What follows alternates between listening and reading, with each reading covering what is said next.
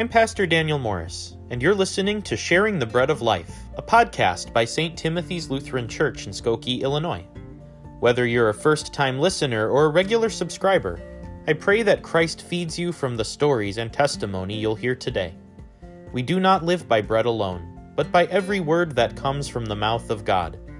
May the Lord fill you with every good thing, and may you have enough left over to share.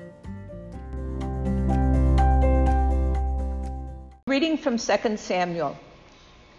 Then all the tribes of Israel came to David at Hebron and said, Look, we are your bone and flesh.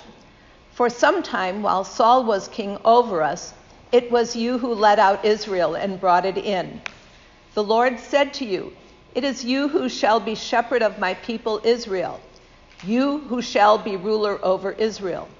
So all the elders of Israel came to the people to the king at Hebron. And King David made a covenant with them at Hebron before the Lord, and they anointed David king over Israel. David was 30 years old when he began to reign, and he reigned 40 years.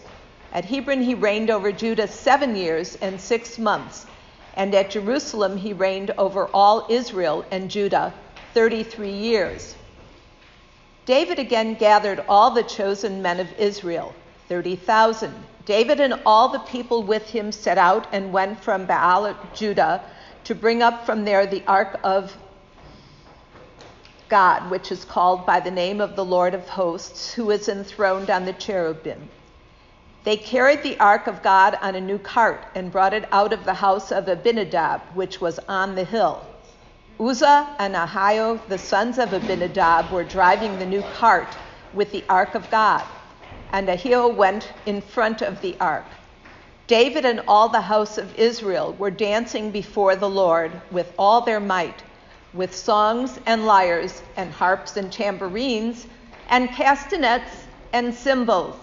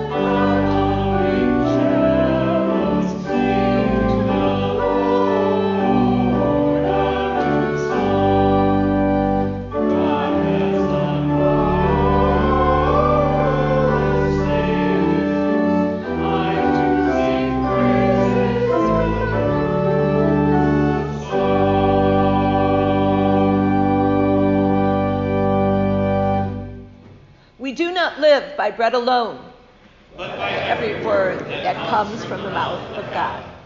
Media bias has taken the spotlight over the past three years. You can usually tell which way a news outlet leans by the stories it highlights, the language that it uses, and the way that it presents opposing views. For some reason, many Americans seem surprised by the claim that news outlets are biased. Public outrage and charges of fake news have sprung up everywhere. Honestly, it's become difficult to know what to believe and what is true. We are continually hearing two different national narratives, and both paint a pretty grim picture of current events. Most of ancient Israel's history is told through at least two national narratives. For a time, Israel existed as a loose confederation of tribes governed by local judges. The people eventually asked God for a more centralized government because of the chaos. God raised up a man named Saul as king over all Israel. And God would have established Saul's throne forever, but Saul's heart was not right with God. He habitually violated the contract that governed Israel's relationship with God, and he caused the people to stumble frequently. So, God unchose Saul and chose David, Ruth's great grandson, to be Saul's replacement. God said, It is you who shall be shepherd, who shall shepherd my people Israel you who shall be ruler over Israel. The people of Judah anointed David as king when Saul died, but the other tribes followed Saul's son. Two kings claimed divine right, and two different national narratives emerged within Israel a long and bloody civil war broke out between the house of David and the house of Saul. David's forces eventually triumphed over the remnant of Saul's house, and he went down in history as the best loved king in all Israel. He united a divided people. He brought the ark of God to the new capital in Jerusalem. This move signaled the central place that God's covenant with Israel would take during his reign. He was also very successful at beating back Israel's enemies. But there were some who did not share a blind love for David. They preserved stories that others admitted, omitted, like the one about how David slept with a married woman and then orchestrated her husband's death. Or the one about how David brought God's deadly wrath down on the people by taking a census. David's reign was the beginning of Israel's golden age. Yet, even then, there were two different national narratives bubbling under the surface of the united monarchy. Even in our United States, we are hearing at least two different national narratives. One is the story of hard-working Americans who carved a great nation out of the wilderness against all odds. The other is the story of those who were enslaved, robbed, killed, or pressed into service for the common good.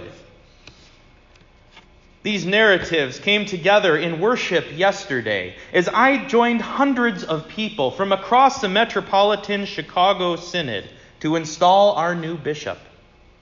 The service itself was a unique blend of traditional European liturgy, African cultural practices, gospel music, and Hispanic hymnody.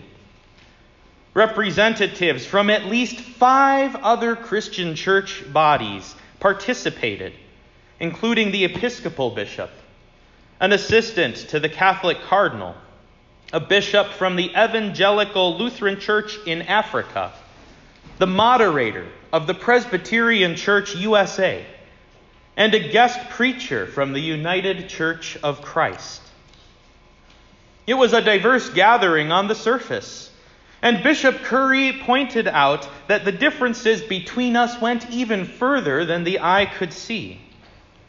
Black and white, men and women, conservative and progressive, gay and straight, each of us with our own narratives, each of us with our own perspective on history, united in that gathering.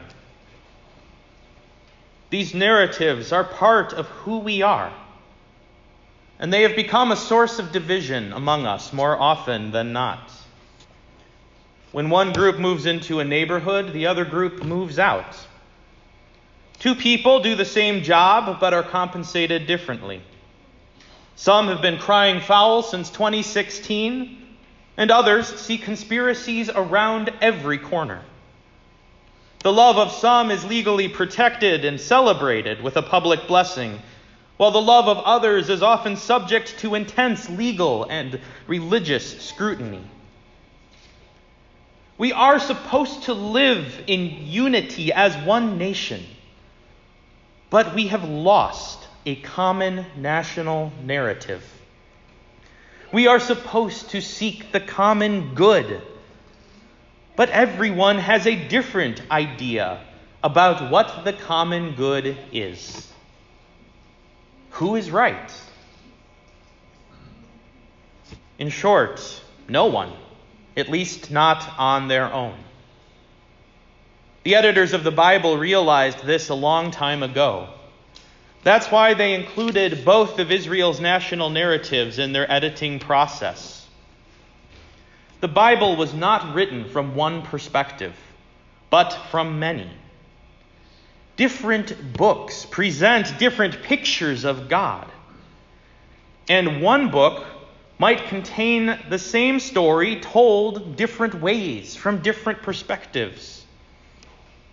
This might seem confusing or even sloppy to someone who identifies truth with simplicity and harmony.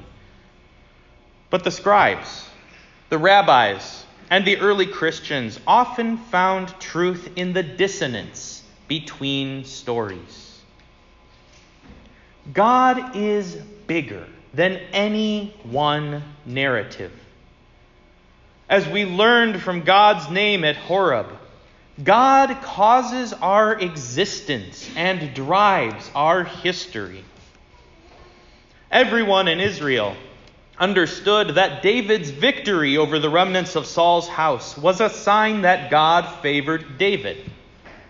Everyone understood that the ark's peaceful arrival in Jerusalem was a sign of God's embrace. Yet the narrative of David's faults persisted in some circles. Now, God must act in concrete, historical ways, or God is not God. But the dissonance in Israel's two narratives teaches us that we are limited in our ability to understand God's acts in history. No individual or like minded group can hope to know God on their own. We can only know God in community. And we can only know God in community that includes those who tell the story differently. New understandings and narratives emerge from these communities. We begin to perceive a God who is much bigger than we previously imagined. We are overwhelmed by the autonomy of a God who acts independently of us. God's freedom to act has consequences for us. And in God's freedom, God chose to bind us together as sinners, redeemed by Christ. We have this in common, no matter what other divisions may exist between us.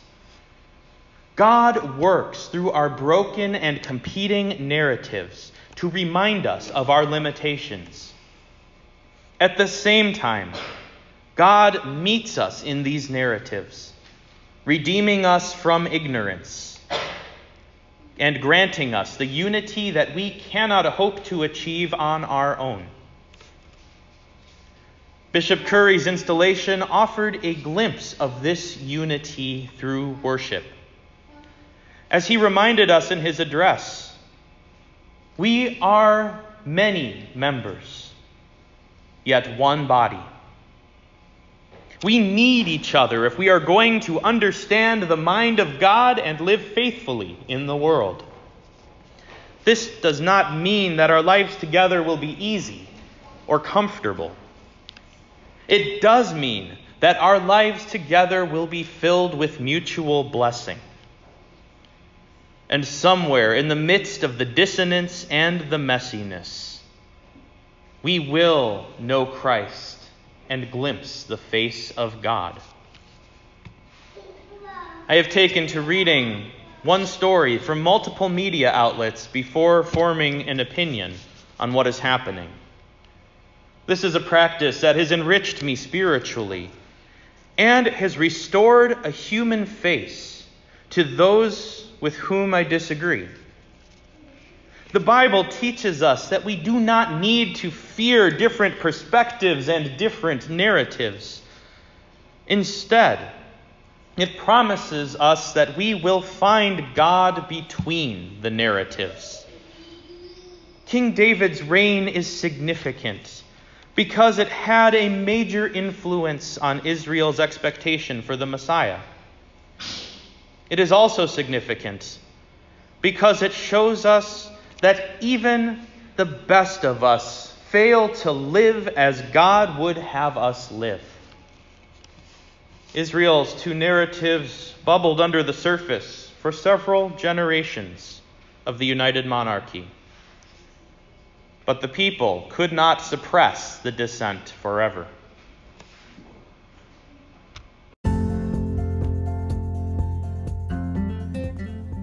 Thanks for joining us for this episode of Sharing the Bread of Life. For more information on the mission and ministries of St. Timothy's Lutheran Church, please visit our website at www.sttimothyskokie.org or like us on Facebook. Check back next week for a new episode. The blessing of Almighty God, Father, Son, and Holy Spirit be with you now and always.